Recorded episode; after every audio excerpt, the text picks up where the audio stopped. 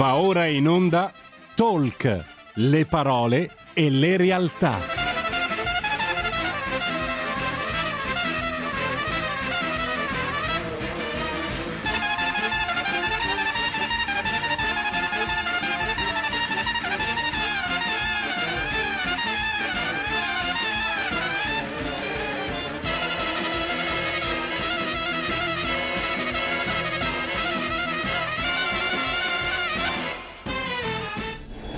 Sara Garino conduce Alto Mare. Le notizie, i protagonisti, i fatti, le opinioni, anche le vostre.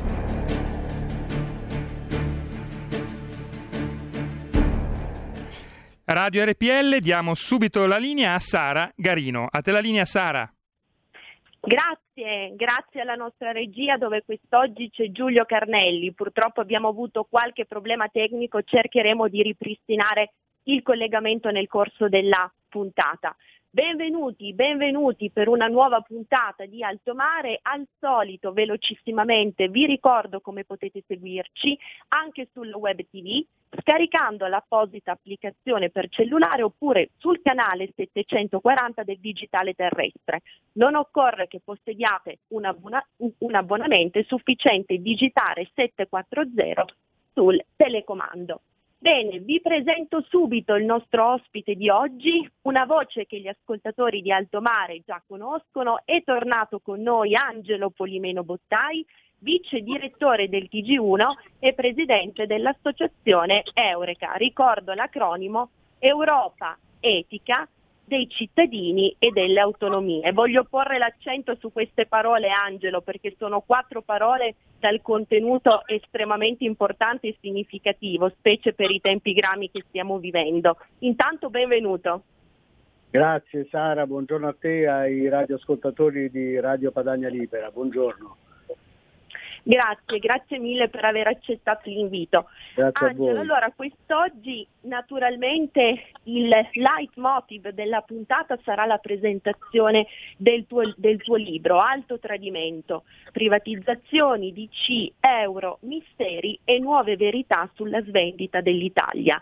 Edizioni Rubettino, un viaggio eccezionale, anzi direi un'immersione negli abissi di quelli che sono stati svariati decenni di vita politica e istituzionale italiana, sull'onda e grazie alle carte segrete di Giuseppe Guarino, una grande persona, un grande uomo, un grande personaggio che tu ci introdurrai e di cui ci parlerai nel corso della diretta. Però dall'alto di quella che è la tua esperienza non posso chiederti una brevissima riflessione su quella che è la contingenza, la gravosa contingenza che stiamo vivendo. Da una parte la pandemia sanitaria e il pandemonio economico che ne è seguito, la vigilia di un pronunciamento elettorale che sarà di importanza cruciale non solo per gli Stati Uniti ma addirittura per il mondo intero, per finire purtroppo con i tragici fatti che hanno insanguinato l'Europa negli ultimi 15 giorni, dal brutale omicidio del professore Samuel Paty in Francia ai tragici fatti di Nizza della scorsa settimana fino a quello che purtroppo è capitato a Vienna ieri. Il tuo libro si chiama Alto Tradimento, Angelo. Io ho l'impressione che per chi ancora rifiuta di ammettere che ci sia un sostanziale problema anche di come dire, convivenza culturale l'unico modo attraverso il quale l'Europa può salvarsi, l'Occidente può salvarsi è proprio non tradire se stessa. Che, che ne pensi? Certamente, direi che questi tre grandi avvenimenti che hai appena ricordato e sottolineato ci mettono di fronte a una realtà che il fatto che abbiamo con, affrontato con superficialità negli ultimi anni alcune questioni molto importanti. La prima eh, riguarda lo smantellamento che abbiamo fatto del nostro apparato sanitario eh, illudendoci che si potesse sempre tagliare, tagliare, tagliare senza poi pagarne le conseguenze. E la pandemia eh, ha messo in evidenza questo gravissimo errore che è stato commesso. L'altro è stata la superficialità che c'è stata e c'è tuttora in buona parte del mondo occidentale di fronte a un problema molto grave che è quello dell'immigrazione massiccia dovuta, sappiamo, ai cambiamenti storici importantissimi che sono avvenuti negli ultimi anni e che doveva portarci da una parte a tenere presente il problema e l'esigenza della eh, solidarietà e della dire, attenzione umana di fronte a queste persone che mh, si trovano in, condizione, in condizioni di vita molto difficili e pertanto aspirano ad arrivare in un mondo che possa offrire migliori opportunità, ma questo deve, doveva e deve sposarsi con uh, la necessità di fare attenzione al problema della sicurezza e anche alla questione che bisogna sempre fare attenzione a eh, dire, introduzione di massicce dosi di popolazioni che hanno culture diverse eh, senza provvedere a farle in maniera gra- graduale, soprattutto prima inserirle nel nostro eh, dire, contesto culturale se non si fa certo. questo succedono eh, cose diciamo, molto gravi come quelle che stanno succedendo in Francia e ora anche in altri paesi europei. E terza cosa, le elezioni americane importantissime perché eh, quattro anni fa poi la vittoria di Trump è un po' figlia di queste questioni, cioè le, le, il liberismo esasperato che è esploso dopo la caduta del muro di Berlino e che ha coinvolto tutte le forze politiche, paradossalmente forse ancora di più quelle cosiddette progressiste, beh, eh, ha, ha, provocato dei problemi sociali enormi e la vittoria di Trump quattro anni fa è stato un richiamo fortissimo dell'opinione pubblica americana che ha chiesto una svolta. Certo. Certo, assolutamente sì. Chiaramente dovremmo approfondire e continuare a discutere a proposito di questi temi che tu ci hai presentato, però dato che il tempo purtroppo è sempre certo. tiranno, cominciamo subito ad addentrarci nel racconto, o meglio nella cronaca puntuale e rigorosa che tu ci presenti all'interno del libro Alto Tradimento. Angelo, questo, questo programma sai si chiama Alto Mare. Ecco, per introdurre il contenuto del tuo libro partiamo proprio da un fatto, da un accadimento che si situa a bordo di un panfilo, quindi se vogliamo in alto mare, perlomeno al largo di Civitavecchia è il 2 giugno del 1992, annus se vogliamo orribilis per certo. l'Italia. Allora, intanto una premessa, Sara, fondamentale. Questo, questo libro no, non è il primo che affronta il problema delle privatizzazioni, che è uno dei capitoli fondamentali di questo libro. Eh, lo hanno fatto già altri libri. La peculiarità di questo volume è che per la prima volta si avvale di, di documenti importantissimi e della testimonianza fondamentale di Giuseppe Guarino, che era, è stato l'ultimo ministro delle partecipazioni statali, è stato quello che ha avuto in mano la responsabilità di portare avanti le privatizzazioni, che a un certo punto eh, si è trovato come dire, eh, smentito seguito dal suo stesso governo perché aveva in mente di, di, di, portare avanti un piano razionale che avrebbe consentito al nostro Paese di vendere al meglio le imprese dello Stato e invece questo piano che lui aveva preparato, che in un primo momento era stato eh, accolto all'unanimità dal governo, da tutte le forze politiche, dalla Banca d'Italia e via dicendo, a un certo punto ha subito uno stop improvviso, gli sono state tolte le deleghe e quelle imprese dello Stato sono state vendute alla spicciolata purtroppo per cifre irrisorie provvisorie e chi l'ha comprate poco più di un anno dopo le ha rivendute anche a cifre 20 volte superiori.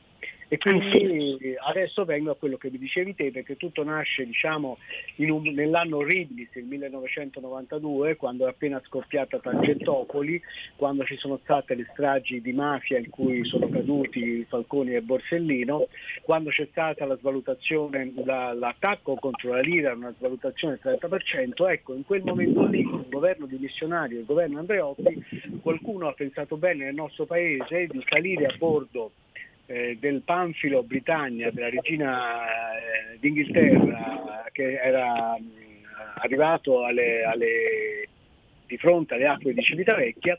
A bordo di questo panfilo c'erano tutti i rappresentanti delle grandi banche internazionali, banche private internazionali e alcuni rappresentanti del nostro governo, sottolineo dimissionario, e, e uh-huh. altri grandi commini dello Stato eh, sono saliti a bordo di questo panfilo il 2 giugno, eh, guarda caso, ironia della sorte, il giorno della festa della Repubblica, per trattare la vendita di queste imprese dello Stato. Parliamo delle imprese che facevano parte del pacchetto IRI, del pacchetto ENI, era stato, ricordiamolo, queste imprese erano state il motore, il volano che, consent- che aveva consentito all'Italia nel dopoguerra di eh, mettere in moto quell'eccezionale eh, sviluppo economico, il famoso boom economico italiano.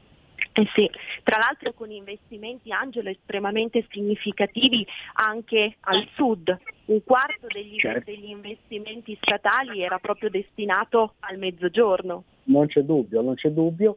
E insomma lì comincia una storia, mh, mm, voglio sottolineare una cosa, qui non si contesta non si riferisce in maniera diciamo, negativa del progetto di privatizzare, perché quella può essere una scelta eh, che un governo può fare. Eh, esistono paesi con, che non hanno nessuna in, impresa pubblica che vanno benissimo, altri come l'Italia che è stato per anni che invece avevano un forte apparato pubblico industriale andavano lo stesso bene e così come esistono paesi che hanno problemi economici, economici e che hanno eh, modelli diversi. Il problema è un altro, il problema è che nel momento in cui decidi di, privatizzare devi farlo al meglio, cioè devi farlo nell'interesse pubblico e in quel momento l'interesse che veniva sbandierato era quello di vendere queste aziende per utilizzare questi soldi e abbattere il famoso debito pubblico dello Stato. Uh-huh. Guarino, ultimo ministro delle partecipazioni statali, personaggio straordinario con una grandissima esperienza in campo economico, è stato un professore, tra l'altro un giurista raffinatissimo, eh, aveva insegnato diritto costituzionale e altre materie giuridiche a gente come Draghi e Napolitano, era stato ministro già una volta, eh, principale consigliere nelle questioni giuridiche di, di, Guido Carli quando era governatore della Banca d'Italia, insomma parliamo di una persona di altissimo profilo. E aveva preparato un piano appunto per una vendita razionale di queste imprese, cioè lui diceva sostanzialmente se noi le vendiamo alla spicciolata raccattiamo quattro soldi, se invece le accorpiamo in due grandi holding, queste imprese acquisiscono una dimensione tale che attira eh, l'attenzione dei, dei, delle grandi, dei, dei network eh, mondiali, dei grandi certo. multinazionali a livello internazionale, quindi le vendiamo a un prezzo notevolmente maggiore. Angelo, fermati lì, ci arrestiamo per una breve pausa pubblicitaria. Okay, poi ci ritorniamo. Porta con te ovunque RPL la tua radio. Scarica l'applicazione per smartphone o tablet dal tuo store o dal sito radiorpl.it. Cosa aspetti?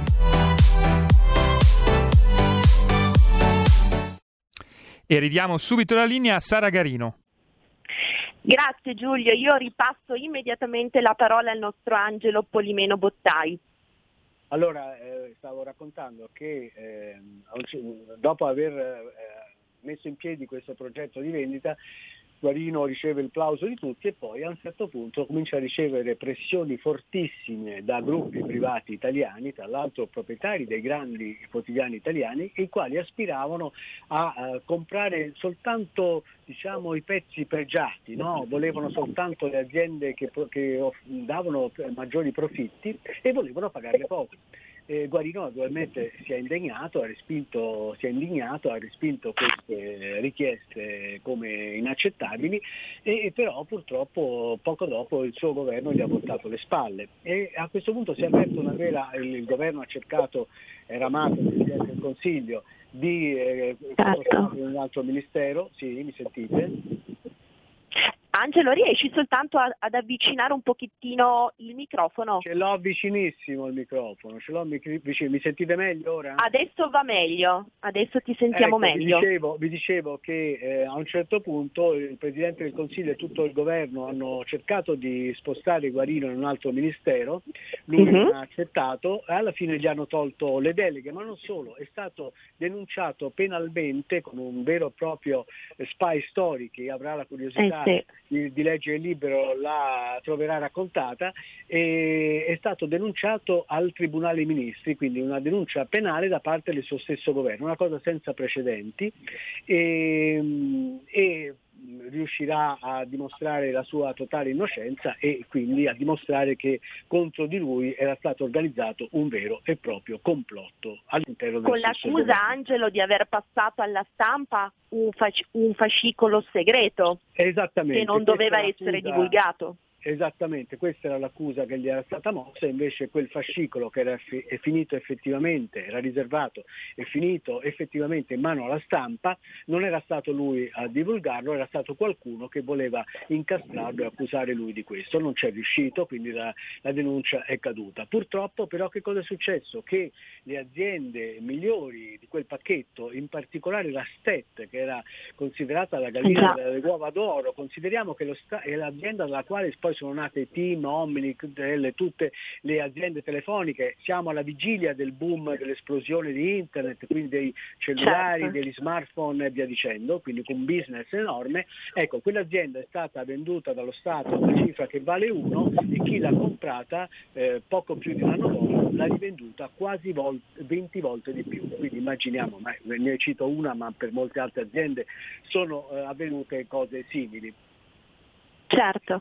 Ecco Angelo, la prima domanda che mi sovviene appunto spontanea, si è tanto parlato anche negli anni passati del conflitto di interessi di Silvio Berlusconi, ma sì. di fronte, come dire, a questi accadimenti così macroscopicamente lesivi dell'interesse nazionale, che posizionamento c'è stato? Si è detto qualcosa? No, c'è stato il silenzio assoluto, aggiungo di più Sara. Considera che la Corte dei Conti qualche anno dopo ha eh, eh, stilato una relazione molto critica su come erano avvenute queste privatizzazioni, sottolineando degli aspetti veramente di aspra lettura. Ciò nonostante, durante l'avvio di queste eh, privatizzazioni e il loro svolgimento e anche in seguito a questo intervento della Corte dei Conti, consideriamo che siamo tra il 92 e il 97 98, quindi nel pieno delle inchieste di Tangentopoli, Tangentopoli, nessuna certo. inchiesta, nessun magistrato ha, eh, avuto l'idea così o il sospetto forse che fosse necessario andare a vedere che cosa stava succedendo. Ecco, addirittura Giuliano Amato in un'intervista rilasciata qualche anno dopo e che tu riporti nel libro, di fronte a un'osservazione simile portata avanti da un cronista, risponde in una maniera che onestamente mi ha un po' scioccato, cioè certo. nel cercare di argomentare il voltafaccia che aveva portato avanti anche lui nei confronti di quello che era stato il piano originario promosso dal ministro Guarino, Amato risponde eravamo rimasti senza risposte. Può una politica che si fregi dell'avere la P maiuscola, quindi di avere tutto l'alto onere e onore del suo ruolo, dare una risposta simile? Ma io direi in un paese sano politicamente no. Ma sai, ne leggo tante, Sara, anche in questi giorni leggo degli autorevoli esponenti, soprattutto del campo progressista, no? che dicono eh, è stato un errore terribile quello di smantellare lo Stato sociale, di smantellare il settore della sanità, eccetera, di... e, e però poi sono stati loro eh, in, in, gran parte, certo. di loro a portare avanti queste politiche. No? E, e, allora, certo. per carità, mh, è bene fare autocritica, però eh, si dovrebbe avere anche l'umiltà per dire vabbè adesso si faccia avanti qualcun altro perché quando è toccato a me ho sbagliato. Eh, sbagliare è lecito, ma voler insistere, pretendere poi di, di dettare lezione è un po' più difficile da accettare questo. Certo. Angelo, un altro passaggio di cui pochissimo si è parlato e che mi ha molto colpito e che tu riporti nel libro. Siamo nel luglio del 93, Presidente del Consiglio Ciampi istituito un tavolo tecnico chiamato Comitato permanente di garanzia sulle privatizzazioni e sulla consulenza globale, di cui fanno parte anche Mario Draghi in qualità di presidente e Beniamino Andreatta che di quel governo presieduto da Ciampi era ministro degli esteri. Tra l'altro, aperta parentesi, Draghi e Andreatta due personaggi che erano presenti a bordo del Panfilo Britannia. Sì, erano entrambi presenti. Direi che bisogna però distinguere un pochino i ruoli che hanno avuto uh, alcuni personaggi in questa vicenda. Draghi è sempre stato, era in quel governo come direttore generale del Tesoro. ehm, è salito al bordo del panfilo, però non ha mai avuto poi direttamente diciamo, le Mm. mani eh, sulle privatizzazioni, non è stato lui poi a vararle. Beh, Andreatta merita un discorso a parte. Andreatta Eh, era sì. un politico che riteneva che sostanzialmente, l'aveva detto più volte in più occasioni, che l'Italia era un paese in qualche modo che era in- non era in grado di governarsi da solo, quindi più o meno tra le righe diceva, diceva che sarebbe stato meglio affidarlo diciamo, a un contesto internazionale, il riferimento era all'Europa e alla Germania in particolare. Ed era stato Ciampi negli anni, all'inizio degli anni Ottanta, tra l'altro il, il padre insieme a Ciampi di un'altra mh, eh, scelta scellerata, che è stato il famoso divorzio tra la, tra la Ba- Banca d'Italia e il Tesoro, che ha di fatto Ah, sì. fatto lievitare il, gli interessi sui nostri titoli di Stato e, che sono, e questa è stata forse la causa principale dell'esplosione del nostro debito pubblico. Eh sì, e lo stesso Andreatta del resto in qualità di ministro degli esteri di quel governo, del governo Ciampi, firma nel luglio del 93 un accordo con il commissario belga alla concorrenza eh, dell'Unione Europea, stando al quale si dava la possibilità all'Italia di ricapitalizzare le aziende del comparto siderurgico a condizione che queste venissero privatizzate.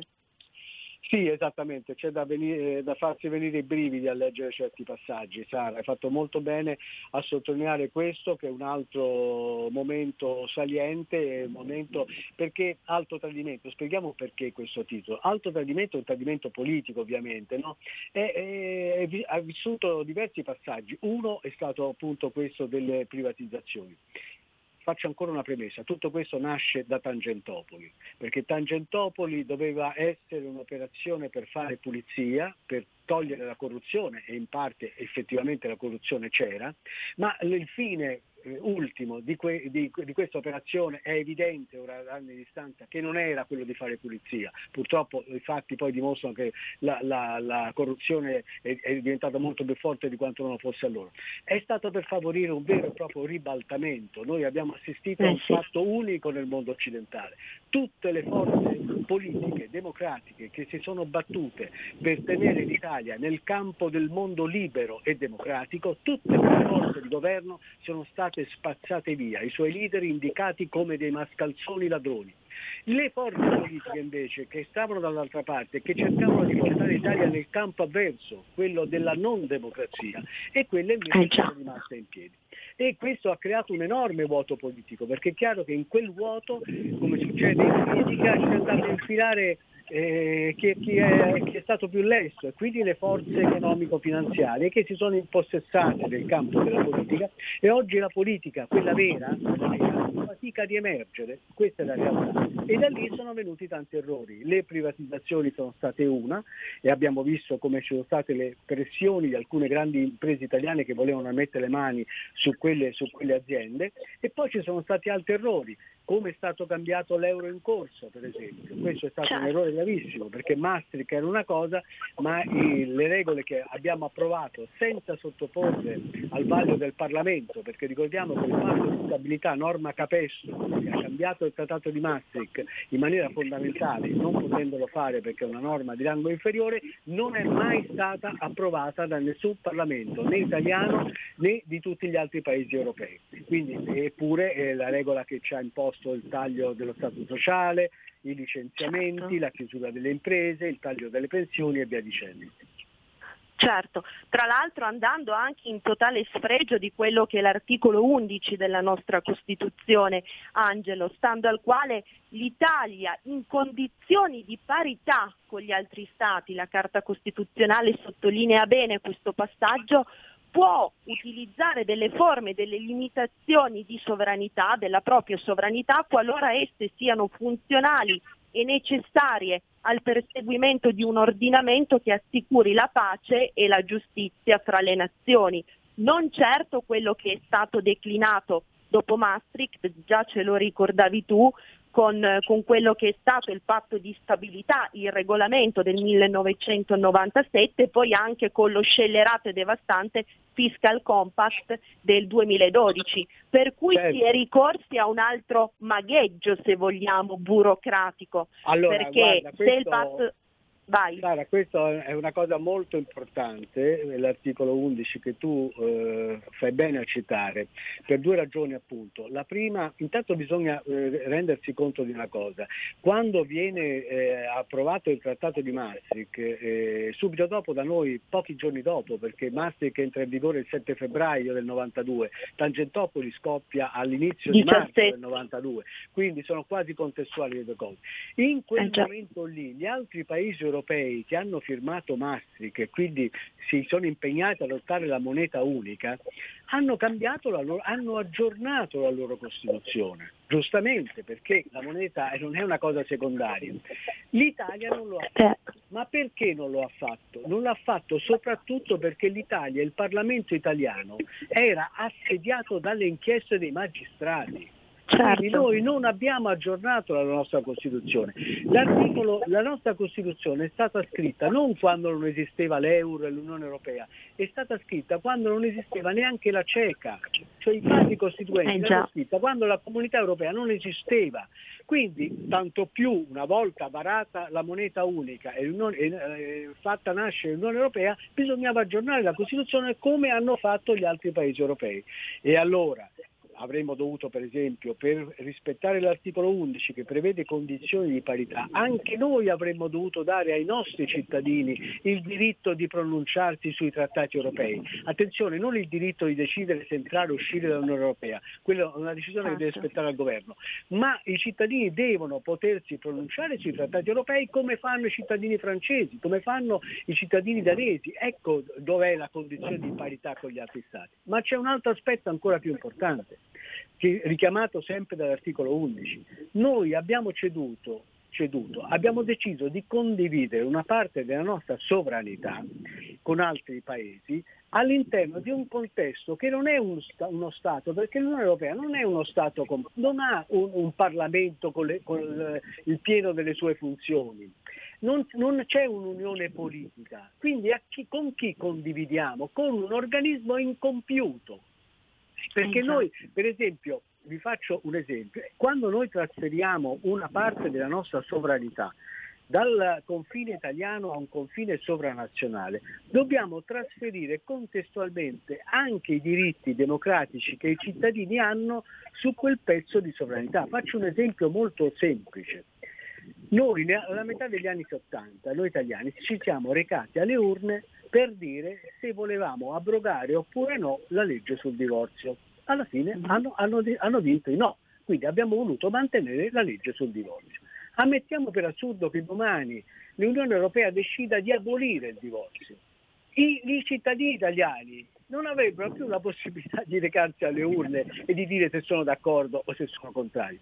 Quindi è evidente che i cittadini italiani hanno perso una parte del loro spazio di pronunciamento democratico. È lampante mm-hmm. Certo, a Ed ecco favore ecco di un organismo come... diventa impopolare, ecco perché l'Europa, non è che siamo contro l'Europa, per carità certo. di Dio, l'Italia è uno dei paesi fondatori, è un nostro patrimonio, noi siamo però per un'Europa democratica, come quella certo. che avevano eh, eh, creato i, i padri fondatori con i trattati di Roma, certo. Con e l'ulteriore beffa, certo. Angelo, è data dal fatto che questo cedimento di sovranità sia andato a vantaggio, certo come ci ricordavi tu, di un organismo di fatto amorfo e non ancora de- definito come è l'Unione Europea, ma anche e soprattutto, purtroppo per noi, a favore invece di altri popoli che hanno aggiornato, come ci richiamavi prima, le loro carte costituzionali e che sanno e sanno bene come trarre vantaggio per sé dai guai degli italiani e certo. dalla inavvedutezza e dalla mancanza di competenza della classe dirigente italiana. Assolutamente, assolutamente. Eh, Tra l'altro, Sara, Angelo, eh, un, altro, sì. un, altro, passaggio che vorrei presentare sì. al pubblico e che mi ha davvero scioccato e che tu riporti anche questo nel libro è un'intervista che hai avuto modo di fare nel 2017 a, al presidente Romano Prodi, che ricordiamolo nel 1997 è stato proprio eh, chi ha introdotto il patto di stabilità, questo sciagurato regolamento di cui ci parlavi tu prima. Ecco, incalzato da te il, il, presidente Prodi dà una, una, risposta che è quantomeno come dire, sconcertante, esattamente come avevo trovato molto anomala quella di Amato che ho letto prima. Leggo un attimino questo passaggio, ma Presidente, gli dici tu, il patto di stabilità è fuori dal trattato, dal trattato di Maastricht. Vabbè, ma era convenuto da tutti. Quindi voglio dire è stato un obbligo reciproco, un obbligo condiviso da tutti e quindi io stesso pur ritenendolo stupido l'ho sempre rispettato perché quando si prende un obbligo puntini puntini tu incalzi, però cambiava il trattato di Maastricht. Sì, ma essendo stato accettato da tutti è diventato un obbligo politico. Vede, Guarino è un giurista, io sono un economista, c'è una bella differenza. Basta che i capi politici stiano d'accordo per imporre decisioni scellerate agli Stati e ai cittadini dove è finita la democrazia? No, ma che, che, i parti, che, i capi politici siano d'accordo, i capi di Stato e di governo siano d'accordo, non c'è niente di male, è bene che siano d'accordo, solo che le, le, la conclusione della loro intesa va sottoposta nelle sedi dovute, certo. quindi nei parlamenti dove, e, e laddove è previsto anche eh, ai cittadini, se, se, la, se le, la Costituzione di un paese prevede il pronunciamento dei cittadini attraverso un referendum. Eh, questo è, certo. eh, certo. Questo è fondamentale. Eh, volevo aggiungere, Sara, che nel libro, eh, e così completiamo l'altro tradimento, che diciamo sono tre i passaggi. Uno, le privatizzazioni fatte nel modo detto. Due, le regole dell'euro stravolte con norme illegittime. E tre, a un certo punto, all'inizio, eh, tra il 94 e il 96, si è attivata una trattativa segreta, sempre ispirata da Guarino che ha messo allo stesso tavolo insieme, pensate, il presidente Scalfaro, Berlusconi, D'Alema, i mhm. vertici della Chiesa Cattolica e tanti altri eh, soggetti politici e istituzionali importanti. È durata quasi due anni e Guarino ha tenuto un diario eh, meticoloso di tutti gli incontri dove, dove, si sono svolti, che cosa si sono detti, i momenti di attrito, i momenti di incontro eh, si stava arrivando a un'intesa per eh, riscrivere insieme la Costituzione e anche per una parte di questi personaggi erano eh, favorevoli, erano intenzionati anche a ricreare un partito erede della democrazia cristiana, un mm-hmm. grande partito dei moderati. A un certo punto questa trattativa è stata fatta saltare da un, alcuni esponenti del campo demo, eh, de, progressista democratico perché? ma perché eh, questa trattativa eh, eh, avrebbe avuto, dovuto avere il suo sbocco nella nascita di un governo bipartisan, siamo nel 96 uh-huh. E eh, quindi siamo eh, al governo in quel momento Ceddini, ma un governo bipartisan, questo è un punto molto importante, avrebbe gestito il resto, la parte più importante delle privatizzazioni in maniera bipartisan e c'erano invece ah, alcune figure che avevano intenzione di gestirle da soli quelle privatizzazioni, per ovvi motivi. Quindi questa trattativa è saltata, si è andata al voto e come ricorderete vinse la coalizione di Prodi, pur prendendo eh, un po' meno voti del centrodestra, vinse le elezioni in virtù del regolamento della, della, legge elettorale che era in vigore in quel momento. E infatti poi sarà il governo Prodi a gestire il grosso delle privatizzazioni da solo. Eh sì, eh sì, con gli esiti che tu già ci ricordavi prima. Senti Angelo, fatti, per te che hai avuto il privilegio di conoscere una persona come Giuseppe Guarino. Puoi tratteggiarci brevemente un quadro, un ritratto di questo straordinario giurista e lasciami dire prima di tutto e soprattutto di questo straordinario italiano, perché era l'Italia che improntava il suo agire politico e il suo interesse e la sua dedizione per la cosa e per la causa comune. Allora, Guarino nasce come grandissimo giurista. Eh, grandissimo giurista, vi ho già detto prima le esperienze che ha avuto in quattro università, gli allievi che ha avuto, ha avuto Cossiga come assistente universitario, è stato, è, stato, anche un grandissimo avvocato, forse il principe del diritto amministrativo per, per, diversi anni in Italia, ha avuto anche uno studio di diritto europeo a Bruxelles, è stato l'avvocato personale del cardinale Ruini, è stato il mm. consigliere, l'ho detto, di Guido Carli. Guido Carli aveva la Banca d'Italia due consiglieri. Per le questioni economiche il professor Caffè, che poi è scomparso in contesti ancora mai chiariti, e l'altro era Giuseppe Guarino. E nelle memorie di, di Ciampi, 50 anni di vita italiana, Guarino viene citato più volte. Ed era un personaggio, io l'ho conosciuto, ho avuto modo, la fortuna di conoscere, straordinario, uno pensa magari a un professore grigio, noioso, invece una persona di una vivacità e simpatia, una carica umana veramente singolari, eccezionali, e, e prendo lo spunto per dire un'altra cosa. In Italia noi ancora oggi abbiamo delle persone eccezionali, dobbiamo smetterla di guardare la carta di identità e quando sono nati.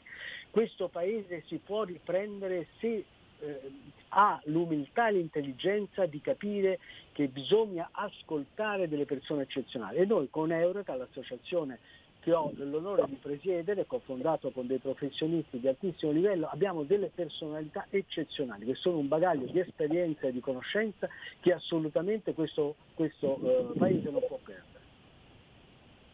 Eh sì, questo che hai fatto è un richiamo assolutamente imprescindibile, il primato della competenza, il primato della conoscenza che deve tornare a essere la guida, il motore di sviluppo e di crescita di questo paese, ben lontani da logiche illogiche, scusami il gioco di parole, del tipo decrescita felice come se potesse davvero esistere una decrescita felice oppure in guisa di uno vale uno che rappresentano oggettivamente quella che è la morte del merito e delle competenze. Purtroppo sì, purtroppo sì e io spero che noi tutti cittadini cominciamo a capire che dobbiamo individuare a destra, a sinistra, al centro, poi ognuno ha la propria sensibilità politica. L'importante è scegliere persone di qualità, perché poi quando si scelgono persone di qualità eh, alla fine eh, riescono anche a trovare un'intesa tra loro, quelli che stanno a destra con quelli che stanno a sinistra. La competizione per carità deve esistere, la differenza dell'offerta deve esistere, ma poi ci sono momenti in cui l'interesse nazionale deve prevalere su tutto. Succede in tutti i grandi paesi, eh, la Germania, negli Stati Uniti, in altri paesi, deve, deve tornare a succedere anche in Italia come è successo nel dopoguerra, perché poi eh, sia pure in un contesto di ampro, aspro scontro come la guerra fredda, però le forze politiche in quella stagione sono riuscite a trovare dei punti di convergenza comune e la crescita di un paese non è mai casuale, è sempre figlia di una visione strategica e di una collaborazione di fondo da parte di tutte le forze politiche e, e da parte dei cittadini. Certo, anche perché Angelo, come ci ricordavi tu, le persone più competenti, le persone migliori sono quelle in grado di perorare e di coltivare il dialogo e la, parte, e la partecipazione anche tra esponenti e forze politiche differenti, proprio quello che ha cercato di fare Giuseppe Guarino in questo progetto come dire, di rinascita di, di, una, di una realtà politica richiamata alla democrazia cristiana che fosse terreno fecondo per lo sviluppo e per il progresso della nazione. Eh sì, e poi soprattutto la visione strategica, perché qual è stata la forza della nostra classe dirigente nel dopoguerra? È stata quella di una parte perlomeno della classe dirigente del nostro paese, è stata quella di individuare le scelte strategiche fondamentali da compiere anche nell'ambito internazionale. Mi riferisco alla nascita dell'Europa, che era contrastata, ricordiamoci perché la scelta di De Gasperi e di altre persone illuminate nel nostro paese era contrastata da una parte della democrazia cristiana. La, la sinistra cristiana era contraria alla nascita dell'Unione Europea, così era il Partito Comunista, così era all'inizio il Partito Socialista, così era anche una parte dell'estrema destra. E, e, è stata quella, quella, quella classe dirigente lungimirante che ha capito che invece quella era una scelta strategica, così come è stato eh, lungimirante la scelta della dell'Alleanza Atlantica. Potrebbe mai l'Italia avere ancora oggi una difesa così eh, importante senza far parte di una alleanza così forte come quella come la Nato, non potrebbe e quindi anche quella è stata, ricordiamoci, una scelta fatta da una parte della nostra classe dirigente e fortemente contrastata da un'altra. Per fortuna le persone illuminate sono riuscite a imporre quella scelta e a portare il Paese su quella scelta. Ecco, oggi ci domandiamo quali sono le scelte scelte strategiche dell'Italia in campo internazionale. Si vede una grande confusione tra gli ammiccamenti alla Cina, tra quelli alla Russia, tra quelli agli Stati Uniti a corrente alternata, se c'è un presidente va bene, se c'è un altro non va bene. Eh, eh, un paese come l'Italia ha assoluta necessità di fare chiarezza su questo e di fare una scelta di campo eh, chiara e, e diciamo, diciamo, in coerenza con, con, la, con la nostra storia dobbiamo farla.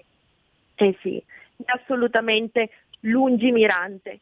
Bene, grazie, grazie davvero Angelo, purtroppo siamo già arrivati alla fine della, della puntata, ma se sei d'accordo su questo e su altri argomenti torneremo di nuovo insieme Certamente. presto perché credo che purtroppo l'attualità non farà che fornirci ulteriori spunti per proseguire la riflessione.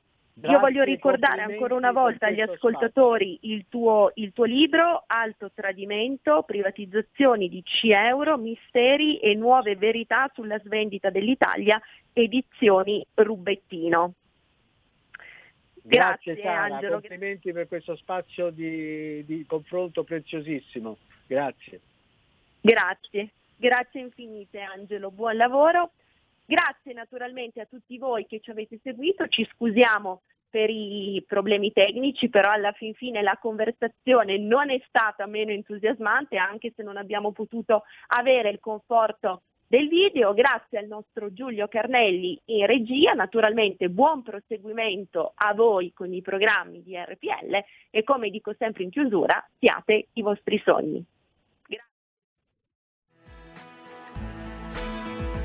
Avete ascoltato Alto Mare.